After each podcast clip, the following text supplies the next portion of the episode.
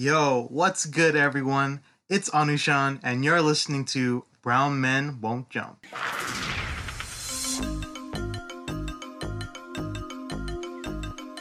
Hey everyone, welcome to the Brown Men Won't Jump podcast. It's not that we can't jump, it's that we won't. nope, not at all. this is this all coming at you. Um, and with me are AC. What's up, guys? Anushan. Yo, what is happening? Runga. Yo. And Uswe. Howdy how.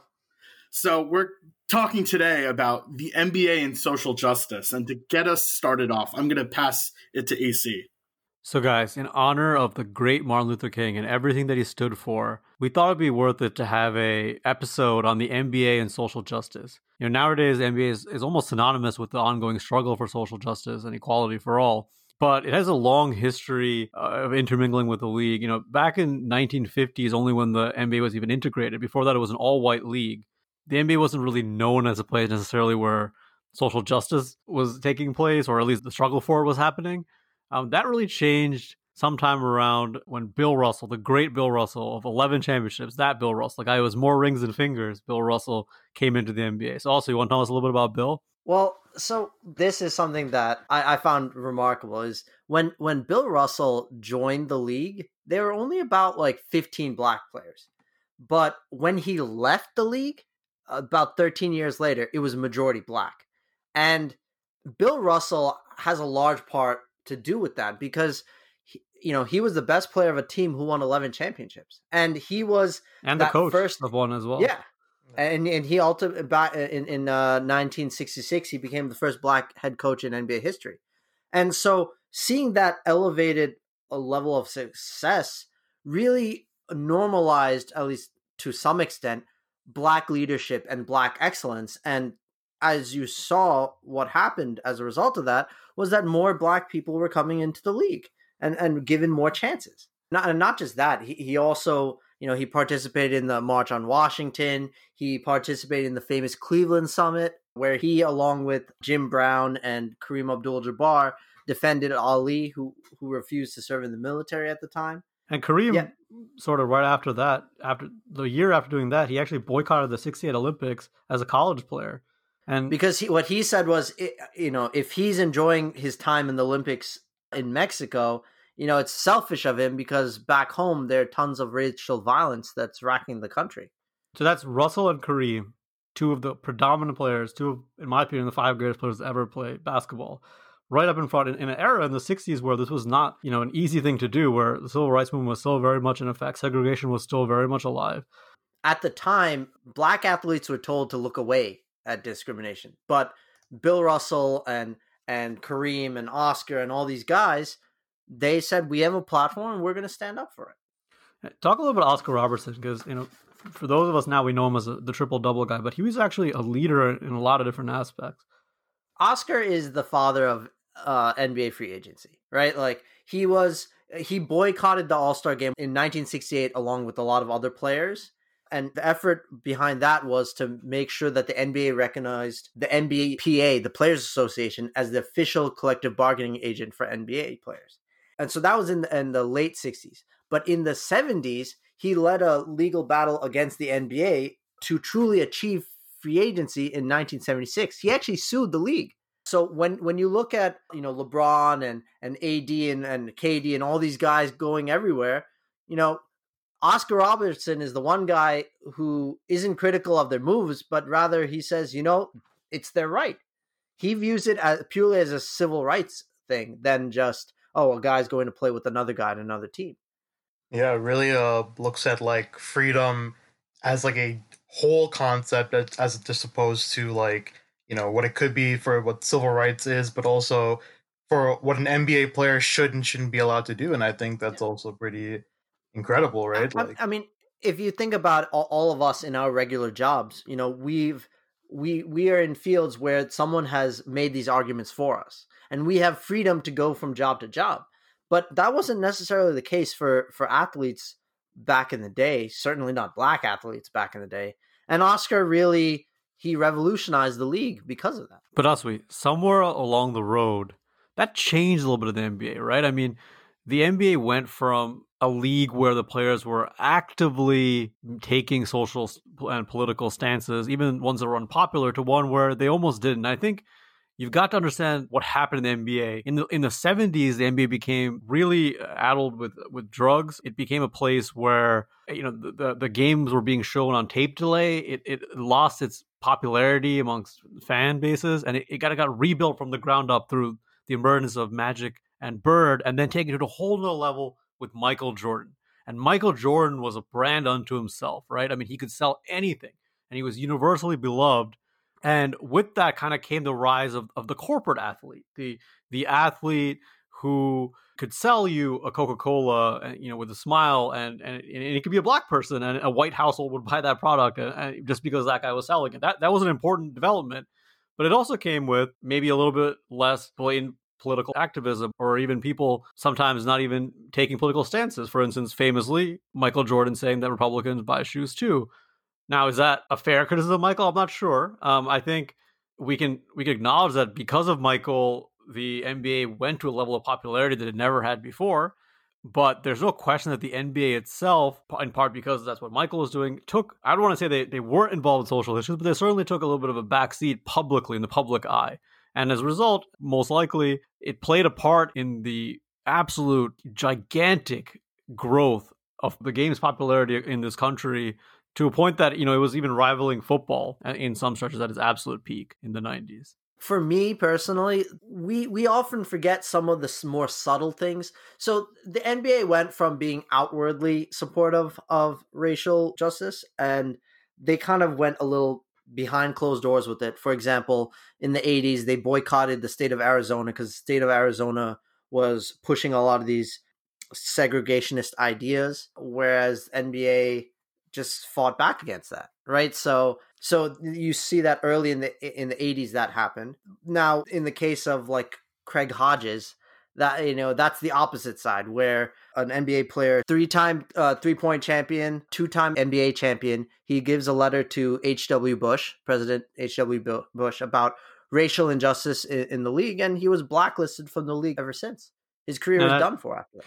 And you know, to, to, get back to Jordan for a second, I think what's a little bit lost with, with, with the discussion of Jordan maybe not taking political stances he also became, probably maybe because he didn't take those stands, the most famous person in America and maybe even the world. And that was important too for a black man to to have that role and be so universally beloved. It kind of set the stage for other players, not just from a brand perspective, but just to make the kind of money and have that kind of fame, and then to later on to speak out about these things once again, like they did in the '60s. Yeah, as I have a couple things to say here. I, mean, first, when you think about the the '60s era and the guys you you spoke about, Kareem. Oscar Russell, right? And you think about the statement of shut up and dribble. It, it's such a racist, offensive thing to say, like, especially when you think about the history of the NBA, because black people first got their platform through dribbling, right? So the idea of shut up and dribble, like I think an appropriate response to that is fuck you. Like I, I really hate that statement, and I think when you when you look at the '60s, it, it, you know, it brings a good perspective there. Now, with with regards to Michael Jordan, I, I, think he's getting a little bit of like the cancel culture sort of I agree with him here. He became a titan, a, a business titan, and now and he opened up the door for for a lot of black people to make a shit ton of money, including LeBron, who's who's you know going to be a billionaire and likely another owner in the in the league, and re- really everyone after Jordan, right? Like he made it possible to make a massive amount of money in the NBA um, and that that did give people a bigger, a broader voice and, and a bigger platform. So I, I think he gets he faces too much criticism for that. And it's interesting you mentioned the whole thing about shut up and dribble. In '95, David Stern once said, "Fuck the people who say that Michael was just being greedy." Because at the time, Michael was having a lot of anti-owner activism, and so that has that's been a, that's the, a quote, by the way. That's a that's not that's a quote. Yeah, paraphrasing. David Stern actually said that fuck the people who say that Michael Jordan should just shut up and play. Yeah, I mean David Stern, another great. Rest in peace. We lost him this year as well. Um, also, I actually didn't know that he said that, but that's yeah, that's amazing. Yeah, and and and that's the thing, right? Like you know, you can make criticisms of David Stern with kind of like how Michael, in subtle ways, has really pushed forward the agenda for for Black America, David Stern has in his own right because he basically promoted this platform and enabled so many young African Americans to come into wealth. I, agree and disagree with that. I mean, there's no question that the result of his actions might have been that, but you know, I, I think let's you mentioned the dress code. I think we have to talk about that. The dress code was really a reaction to Allen Iverson, and almost in a, in a way to sort of decrease the his frankly his blackness, you know, like or his or his perceived blackness amongst the you know a predominantly white fan base, right? To they would do things like cancel out his tattoos and pictures, and they would you know force him to wear things that, that the NBA found appropriate. Uh, so I'm I'm not entirely sure I believe that he was actively trying to make black people millionaires as much as he was trying to do was you know the best for his own business. But I think as a result of some of his decisions, it ended up being that way. In the defense of David Stern, Bryant Gumbel, I think in around 2011 or 2013, somewhere like that, referred to David Stern how he's run the league in certain circumstances as a modern day slave owner, right? I forgot exactly when Bryant Gumbel said it, but when David Stern heard that, he was completely distraught because he told close friends at the time was everything he's done in his life has been trying to because he grew up in in a very liberal upbringing in Jersey, right? So for him, like all his efforts were for the promotion of that. So I, I don't agree that it, it's it's from a business perspective. I really genuinely feel like a lot of his efforts have been to help promote the uh, the black community. Now, with the dress code, I understand you know how that is perceived in some ways, but because of the dress code, you see now these NBA players are now some of the biggest fashion icons in the world they took these restraints and they made it their own, right? So not that I'm saying that okay, I agree with the to dress me that's code. more credit to the to the players Yeah, than it's it's the, the man who players. Right, instituted and- the and I would For say sure. dress code. It's like uh, uh, President Obama says this: like you have good people who do bad things, and you have bad people that do good things, right? Like people aren't black and white. So I think David Stern did make a mistake in trying to censor how certain black individuals like Iverson express themselves. And by the way, he made a business error as well, right? Because Right. for sure. Um, look at the embrace of that culture now. I mean, exactly, exactly, For sure. For sure. people I- I maybe look, didn't understand the way the popularity of hip hop would explode, the popularity of a lot of the things that he was so afraid of.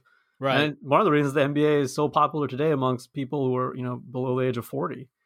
Right. Yeah. But but I, but I think on the flip side of that, right? Like he may have been trying to reduce the effect of prejudice and racism on Sure, NBA no, no ratings, question. right? No like there was some, some of that. Yeah, I, I agree. you know, because like w- the the fact of the matter is, America has a shit ton of racism, and this was a league with a lot of black people tatted up, you know, and and you know, I remember Stern was like trying to make it seem like we don't have thugs in the NBA, right? Yeah, I think that's a very important point to hit home on. Sorry, yeah, go ahead. But I No, want to no, add to and that it- too. I I mean, and I think like the problem with view, like there's a certain amount of racism that you have to combat there, right? Because you just have people looking at black players with tattoos as thugs, which is not the right way to look at them. you know what I mean? yeah. Um, but to his credit, I, I think he was overall a, a, a pretty damn good uh, commissioner. And the other thing here is like Adam Silver is his protege, right? Um, so I think he, I think he made a lot of mistakes, but um, all, all in all, um, you know, the, the I think the main point here is that the NBA has been a great place for for players to to uh, rack up wins in terms of social justice. And that's even before we get to the 2010s. But before we get there, Anushan, you wanted to weigh in? Yeah, um back to the point Ranga made about like the NBA wanting to hide this like idea that their players are or their players could be perceived as thugs. Like it makes me think a lot about how the NBA has sort of shifted its mindset when it comes to the eras that they play in and how certain players have like really done a lot for the NBA as a whole. Like when I look back at the whole Malice in the Palace situation that happened, right? Like the NBA did its utmost, and a lot of people looked down on the NBA during that those time spans as well. And it really makes you think that a lot of the players, mostly being bashed on because people could easily misconstrue and say, "Oh, this is just what you know."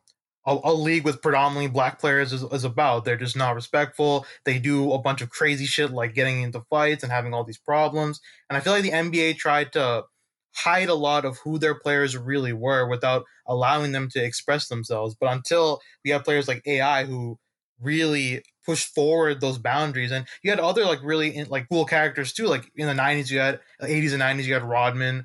Um, even like Ron Artest, now known as Metta World Peace, was a, a big character, and he was a huge proponent in that Malice in the Palace fight, as you guys remember. But I don't know, like you just see a lot of this trying to be hidden by the NBA, but you have these giant personalities that have done so much for the culture of the NBA and what we see now. And I, I feel like these players should be celebrated. They've done a lot for the culture of the world. I mean, they've really right.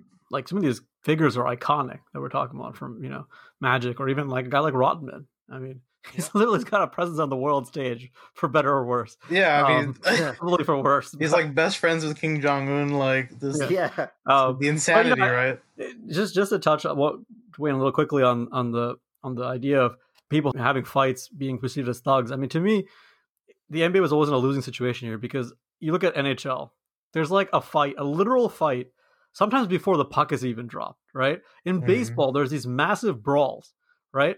In the NBA, there's almost like no fighting, and yet like it's perceived or was perceived certainly for a long time, and maybe is still in some circles as a quote unquote thug league, and that is really that's really hurtful for the um, for, for the players and for the league. And I think David Stern was trying his best to combat that. I don't. I just don't agree with the method he used to do it. And I think whatever positive came out of that was more due to the players embracing fashion and sort of becoming these fashion icons us who was talking about. But uh, let's move on for a second here, guys, and talk about the 2010s because that's really where we saw an explosion again of the social justice movement amongst NBA players in particular. And we can't do that without talking about the most predominant player of 2010s, easily the best player of the decade, and one of the most outspoken, and that's LeBron James. So also, you want to quickly touch on some of some of the things that LeBron James has done. So LeBron James, to me, truly lives and breeds this idea of more than an athlete. LeBron and social justice have been entwined with each other since really, I want to say for the past decade, maybe longer. What I remember most is when he came out in the 2014 Cavs they all came up with "I Can't Breathe" shirts after Eric Garner was murdered. And uh, yeah. uh, do, you recall? You can go um, before that. Remember the Trayvon Martin situation in, yeah. in Florida while he was a member of the Heat? That was a, one of the first public statements I remember like that from athletes. And I, I think it was Dwyane Wade's idea, but the, the Miami doing that was very powerful. And that shows you like the impact of LeBron James, right? Because you know, just a decade ago, you know, if somebody made some type of protest like that, they would have been reprimanded by the league or in some way. But LeBron James, he he he doesn't care about that. He is someone who knows what's right and what's wrong, and he will stake his reputation at it. He he even you know at risk of ostracizing parts of his fan base who might not agree with causes like Black Lives Matter. In 2016, he famously went on the stage of the ESPYS with Melo, CP3, and Wade to talk about injustice against the black community. And I think that's really powerful for someone of his stature to talk about these subjects that are very uncomfortable for a lot of people. It, it just shows how he truly is more than an athlete. And, and it's not limited to just that. he has his I Promise school where, you know, he took a bunch of at risk children and provided them with quality education with I think it's like a graduation percent of like 90 something or 80 something I, I, something ridiculous and their test scores are like outstanding i mean it's actually yeah. a, a remarkable success story about what like it, what's possible with education if, if, someone puts the time and effort into into really believing in a bunch of kids and and not just that don't forget that he's also paying for um, those kids to go to college and also for the parents of those kids to get GEDs if they don't have them. Talk about making, you know, like real generational change. That's how you do it. And in addition to that, he's been very active advocating for NCAA athletes' rights for the lichen images to be used for their own benefit rather than just the NCAA's benefit. What's interesting to me about that, the NCAA thing, and and also the education stuff is this is a guy who did not go to college, right? And he still sees the value one of education, getting kids to go to college, and two of making sure that people who are in college are not being exploited in any way, shape, or form, even though this guy who had, himself wasn't in that position.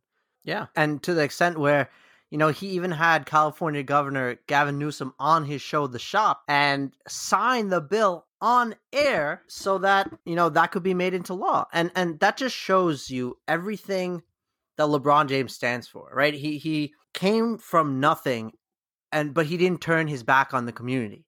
He he took the responsibility on himself to give back and he really has exceeded that. I mean, if, if you listen to Kareem's really beautiful uh, last year, uh, LeBron won Sportsman of the Year, which I think was well deserved. He's won it multiple times, but on top of that, he got the Muhammad Ali Memorial Award. Uh, and, and Kareem Abdul Jabbar, this beautiful piece that he wrote about him and just about how LeBron's fearlessness has really. It's really incredible in a time when he has so much to lose. And, and I, I think nobody has more authority to to comment on LeBron James as an athlete, but even more importantly as an activist than Kareem Abdul-Jabbar, right? So, right. I mean, and that just goes to show you the real impact that LeBron James has had on the country. For sure. But I do want to talk about one other thing that you have yet to mention, which I'm sure you're going to get to, which is which is player empowerment. You mentioned before the lawsuit Oscar Robertson filed against the so, league to get this right. And LeBron's player really has started the player power movement, which some fans and certainly many owners are not fans of. But to speak a little bit about that. Okay, so you know everyone knows about the decision in 2010 when you know he had that show and he announced that he was going to Miami, taking my talents to South Beach. And at the time, it was it was heavily criticized. People thought it was some terrible ego trip and stuff like that. But let's remind the audience that that actually raised millions of dollars for Boys and Girls Club of America. But it was the mm-hmm. first example of LeBron really being all about player empowerment, right? Using your platform the way you feel is right and using that to to leverage power. And it's basically builds on everything that Oscar Robertson did back in the 70s, but but adds to it. I mean, think about it. If Runga, you want to change your job to some other company, you can just up and go and do that. Right? If you want what's best for you, if you believe that you deserve a higher pay or better opportunities, it's perfectly fine for you to do that, right? It's most right. people our age in our generation have that that mobility. And right. really until LeBron broke, you know, really broke that that mold that was in the in in the NBA, you know, look, after the decision, how many players have gone to different teams? And I get that the team aspect, and maybe this adds to why Nissel you know you're not a fan of the laundry you're more a fan of the players and the culture. But but if you look at it now you have players rights being at the forefront of everything. And yeah, and, and, i think it's that can't be stated for, enough. Right i agree asking and i think it's important for fans to separate their view or judgment of player empowerment and their view and judgment of uh, team parity across the nba because it's possible to be for both right like so for example i like the fact that players are empowered because let's be honest, like there wouldn't be a league without them, right? And they're they're at this point they're more important than the billionaire owners, in my opinion. Um, and they have rights. The time, like it's you can also want parity in the league, and you you can be anti super team, which which I am as well. But the thing I want to say about LeBron here is so Stephen Jackson, who you know former Spurs guy who I loved on my team, and of course um, had international fame in, in being one of the leaders of the protests following the death of his good friend George Floyd, what he says about LeBron is that LeBron is the most down to earth face of the league that we've ever had. And that's because he came from the gutter. Like LeBron grew up dirt fucking poor in Akron. Homeless at uh, sometimes too, right? Exactly. And he yeah. is undeniably the greatest player of this era. And and so, you know, we talked about Michael before and and it was great to see Michael and in some ways, you know, I'm sure there are fans out there that that preferred that he didn't speak up about issues. But now, you know, now our, our face of the league is LeBron James. And I, for one, love that he is so vocal um, and that he's on the right side of most issues, as you mentioned, you know, just racism in general, player empowerment, voting rights, uh, police brutality. Uh, and it and it's great to see because uh, you know, again, now we have the greatest player in the world is, is vocal, and it's the first time it, it's it's happened uh, in in a generation. So there's a tremendous amount of power that's conferred when the top of that particular sport speaks out like this. I remember a few years ago, some NFL players were on, I think it was one of Bill Simmons' podcasts, and they're talking about why they can't say the things they want to say. And what they all said was, well, look at the NBA. LeBron James is speaking out. So everyone in the NBA can speak out our guys, our top guys, aren't speaking out, and that's changed a little bit in recent years. In the NFL, you see Aaron Rodgers saying more things, and uh, I think Colin Kaepernick changed a lot of things for a good way. But it's so important that the face of a league is unafraid like that. It does allow everything else to happen Yeah. behind it. I mean, would the Jalen Browns or the other people who've been very active recently feel like they could do that if LeBron wasn't out there doing that, taking all the brunt of the criticism? I, I totally agree. And by the way, like the league should be happy. Like LeBron is not.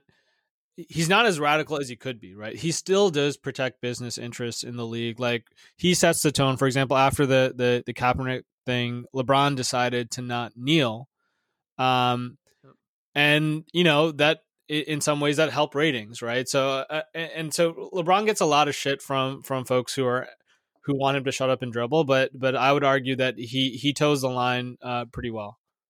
And I'll say, I think to not maybe the other side of the coin, right? But if we look at the Colin Si- Kaepernick situation in the NFL, I think one of the reasons why that was, you know, why Colin didn't get the same reception that LeBron has gotten is because of the old school mentality and and the really the you know, honestly the, the the shitty mentality that a lot of these NFL owners have. And I think I think in the in the NBA with LeBron, you know, the NBA has had LeBron lead these initiatives, um, but also I think you know the NBA owners have this you know tacit at least level of support and understand some of the work that LeBron is doing. So while they might not agree with everything or maybe they have differing perspectives, I think there is some kind of I think with social justice some kind of harmony that the NBA has between the players and the ownership that's honestly very unique compared to other leagues. Part of this has to do with viewership, right? Because you probably have a lot of folks in Middle America that watch more NFL than than NBA, right? And then you have Roger Goodell, who's basically catering to the owners,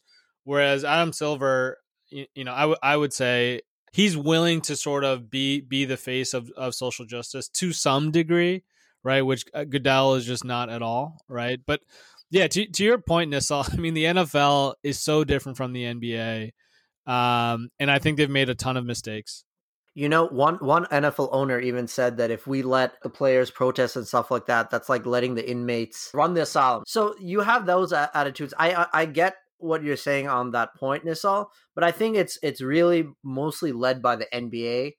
You know, obviously, uh, you know, like the the Heat owner, the Cavs owner, they were fine with with LeBron doing these protest things, but in general, the NBA is a lot more accepting of that than the NFL is, and part of that is the relationship between the players and the owners and also the league and the players the league and the owners. I feel like adam silver has more leverage over the nba owners than goodell does over the nfl owners. But i mean you don't even need to look far. Look at the negotiations with the collective bargaining agreements between the different leagues. Nba's ones typically work out for more parties than just the owners like the nfl does. And that that goes that goes along with why you know nba is a lot better with social justice because they're all kind of on the same page about things. Well, in this decade, we did have a situation where there was an ownership group that was very much not on the same page as the players, and that was the Donald Sterling situation with the Clippers. So Donald Sterling was found out to have done well. He had, for a long time had a history of all kinds of shady deals, which really negatively impacted uh, Black Americans and just generally inner city populations. He was kind of a real estate magnate, but I would, you could call him a slumlord, honestly, for the way he was treating people. And a lot of this came to bear in the mid 2000s when Doc Rivers was still there, and, and there was a bit of a revolt. Uh, anyone want to weigh in on that? What, what they think about that situation? Think, Fuck Donald Sterling. I, I think that was one time that the NBA did something that I don't think any other major uh, North Mm, American sports league would do, which is I just totally force the sale. Uh, that that you know, I have my gripes about Adam Silver, but that is something that will make me always have respect for the man because he basically just got the job of commissioner, and what one of his first things he had to do was uh, was handle with this situation.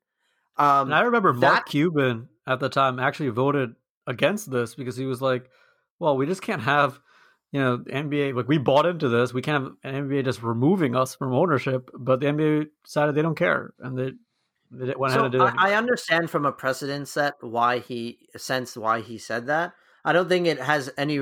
I, I just want to make clear. I don't think it's a reflection on how he feels about you know social justice issues. I don't think uh, uh, Mark no, Cuban no, that, that's not what I was Right. saying at all. Yeah, I, I just want to make that my that my clear. my point is that it's not an easy thing to do to For dispossess for somebody sure. who bought into a franchise. Because I mean, then in the future, people will potentially be less more hesitant to do that. Um, I, I mean, frankly, if I'm being honest with you, I, I wish he would do some.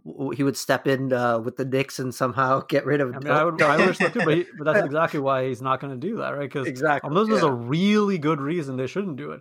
But the fact they did it at all in this last decade is kind of remarkable. and and I think I think he proved that he does believe that Black lives do matter because doing this was a, a clear statement, not just to the owners, to the players. It's a statement to the world. NBA does not stand for this kind of bullshit. I was just going to make the point. I think it's very much related to player empowerment as well. Like these players knew that this guy was like overtly racist and had been so for decades. And there was like a history of it with regards to, uh, as you said, him being a slumlord and who he would accept into, you know, uh, his his uh, apartments and who he would deny, etc. But at the end of the day, like the players did not want to play for this man, and then they finally had, you know, some some evidence of the guy's blatant racism that they were able to use against him. And so I agree with you. Like credit to the NBA, you, you really don't hear about people, you know, owners getting kicked out. And you know, at the end of the day, this dude made I think it was like two point four billion dollars in his sale, right? So he made out like a king as well. It is what it is. Yeah, honestly, Yeah. as Ranga Huh. put it, fuck Donald Sterling. Piece of shit. So, in addition to some of the issues with race uh, that the NBA has been on the forefront of, they've also taken a real leadership position on LGBTQ issues.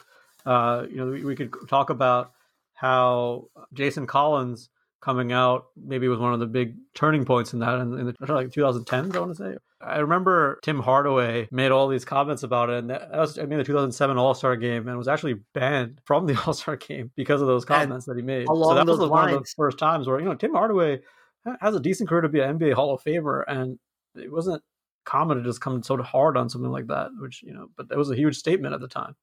I mean, let's let's project it forward. They even the NBA changed the location of the All Star game like a year or two ago from Charlotte because the North Carolina government came up with this this nonsense rule that's totally discriminatory against members of the LGBTQ community. And the NBA said, well, because of this, we're, we don't want to deal business with, with your state. So they moved the All Star game. On the same note of, of LGBTQ issues, NBA with Adam Silver became the first major sports league to have a float at the Pride Parade. And Silver and all the major NBA executives participate on that. And you could there's even videos of Adam Silver dancing alongside Jason Collins on a float during Pride Parade. Yep. You cannot be So- talking about uh, the LGBTQ in the NBA without Jason Collins, right? Yeah. For sure. And th- and he was the first uh, openly active player, but there has been I think one or two players who said John Uh, Amaechi was after- another one that comes to mind. yeah after the British guy. fact who, who but he was who said after the that. fact. So that leads us to over the last year, we had a huge surge in activism following the death, un- untimely death of uh, George Floyd, and everything that happened there, um, leading to messaging on jerseys and on the court. So I know Anushan, you want to talk about some some of the younger people in the NBA are doing. So another player that's been really um, prominent, and as we mentioned before earlier in the podcast, was Jaylen Brown, who's actually the leader on the NBA social justice plan, who helped to peacefully protest the death of George Floyd, who was a huge proponent of it back in May, and he still continues to speak out against racial injustices. Um, other players who are like notable that have also been marching are Russell Westbrook and Damian Lillard, who let's be honest, these guys are like huge stars in the NBA, and for them to be actively going out of their way to march with the common folk is like something that should be really like looked at and marveled at almost because at the end of the day, like while these guys are iconic superstars for their respective teams, like they're everyday regular American citizens and they're marching with their fellow American citizens. It's a huge um a huge deal actually.